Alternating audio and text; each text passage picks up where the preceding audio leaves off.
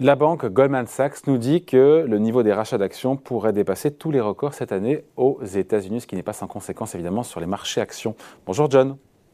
Bonjour David. John Plassard pour la banque Mirabeau. Euh, déjà les, un petit peu les chiffres, combien de rachats d'actions ont eu lieu cette année aux États-Unis? Et puis quelles sont les, prévisions justement pour, euh, pour cette année avec les chiffres de, Goldman Sachs qui sont assez hallucinants?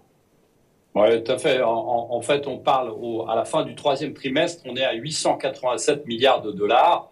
Euh, depuis le début de l'année. Alors qu'est-ce que ça veut dire? Ça veut dire que c'est trois fois plus qu'à la même période l'année passée et 50 milliards de plus qu'en 2018 où on avait un chiffre record à la même période. Alors les prévisions, vous l'avez dit, de Goldman Sachs parlent de quasiment 1000 milliards de dollars de rachat d'actions cette année, ce qui serait évidemment un record et ce serait absolument euh, phénoménal.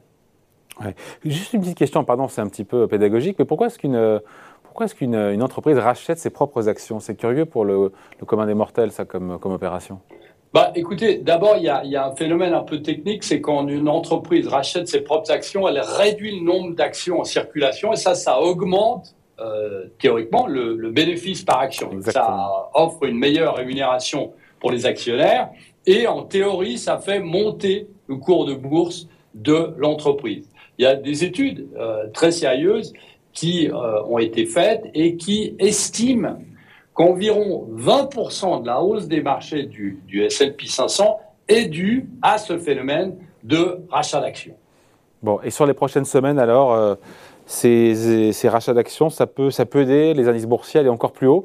Combien il reste à dépenser, j'ai envie de dire, en matière de rachat d'actions sur les, oui, dernières semaines euh, Oui, clairement. En fait, ce qu'il faut savoir, c'est que c'est aussi un aspect un peu technique, c'est que lorsque vous avez des entreprises, lorsque vous êtes dans la période de publication des résultats des entreprises américaines, donc maintenant, eh bien, euh, on a ce qu'on appelle une période de blackout. C'est dans cette période que les entreprises n'annoncent pas leur plus gros euh, rachat d'actions et donc leur plus gros programme. Et la fin de ce blackout, c'est début novembre. Donc à partir de début novembre, on pourrait avoir euh, des annonces très fortes qui vont être faites et qui vont, euh, qui pourraient doper euh, le S&P 500, euh, qui pourrait continuer, qui pourrait pourquoi pas alimenter ce fameux Christmas rally dont les gens commencent à parler et que tout le monde, bien évidemment, espère en bourse.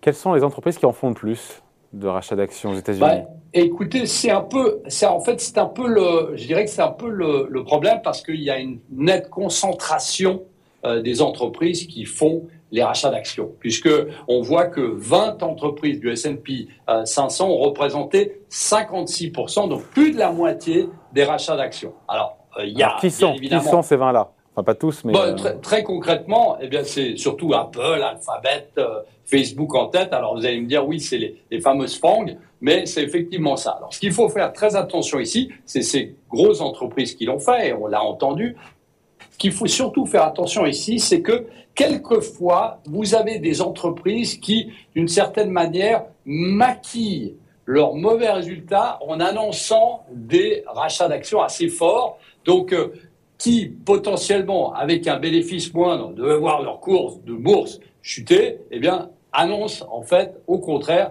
des rachats d'actions massifs. On peut se souvenir que le secteur bancaire entre 2007 et 2008, ça avait été un peu ce maquillage qui avait été fait, puisqu'on savait que les résultats, les bénéfices des entreprises bancaires étaient mauvais. Eh bien, face à ça, ces entreprises avaient annoncé, des rachats d'actifs massifs. Donc, il faut faire très attention ici. Déjà, un, à la concentration, et puis regarder un peu plus en détail, parce que si on a un secteur qui va mal, c'est pas pour ça qu'il va pas faire appel au rachat d'actions. Donc la fin d'année pourrait être dynamisée sur les indices boursiers américains par euh, ce retour des rachats d'actions, même si un, gros, un, gros morceau a déjà été euh, annoncé. Oui, tout à fait. Ben, vous savez, les, sociétés, euh, depuis longtemps, mais aussi depuis l'année passée, elles regorgent de liquidités. Et puis, il faut aussi rappeler que la réforme fiscale de Donald Trump hein, en 2017 avait permis et permet toujours le rapatriement de liquidités aux États-Unis. Alors certaines sociétés l'ont fait, et ces liquidités, ce qui est un peu un mal pour la future croissance, eh bien, au lieu de les investir dans la, recherche et développement, par exemple, eh bien, on euh, l'ont utilisé pour faire des rachats d'actions et potentiellement pour voir leur cours boursier augmenter. Et comme je le disais avant, augmenter euh, les bénéfices par action théoriques. Voilà, peut-être nouveau catalyseur pour euh, les marchés actions, pour le rallye de fin d'année, si tant est qu'il y en ait un, avec ces rachats d'actions qui pourraient être annoncés euh, aux États-Unis notamment. Merci beaucoup, John, John Plassard, pour la Banque Merci, David. Salut.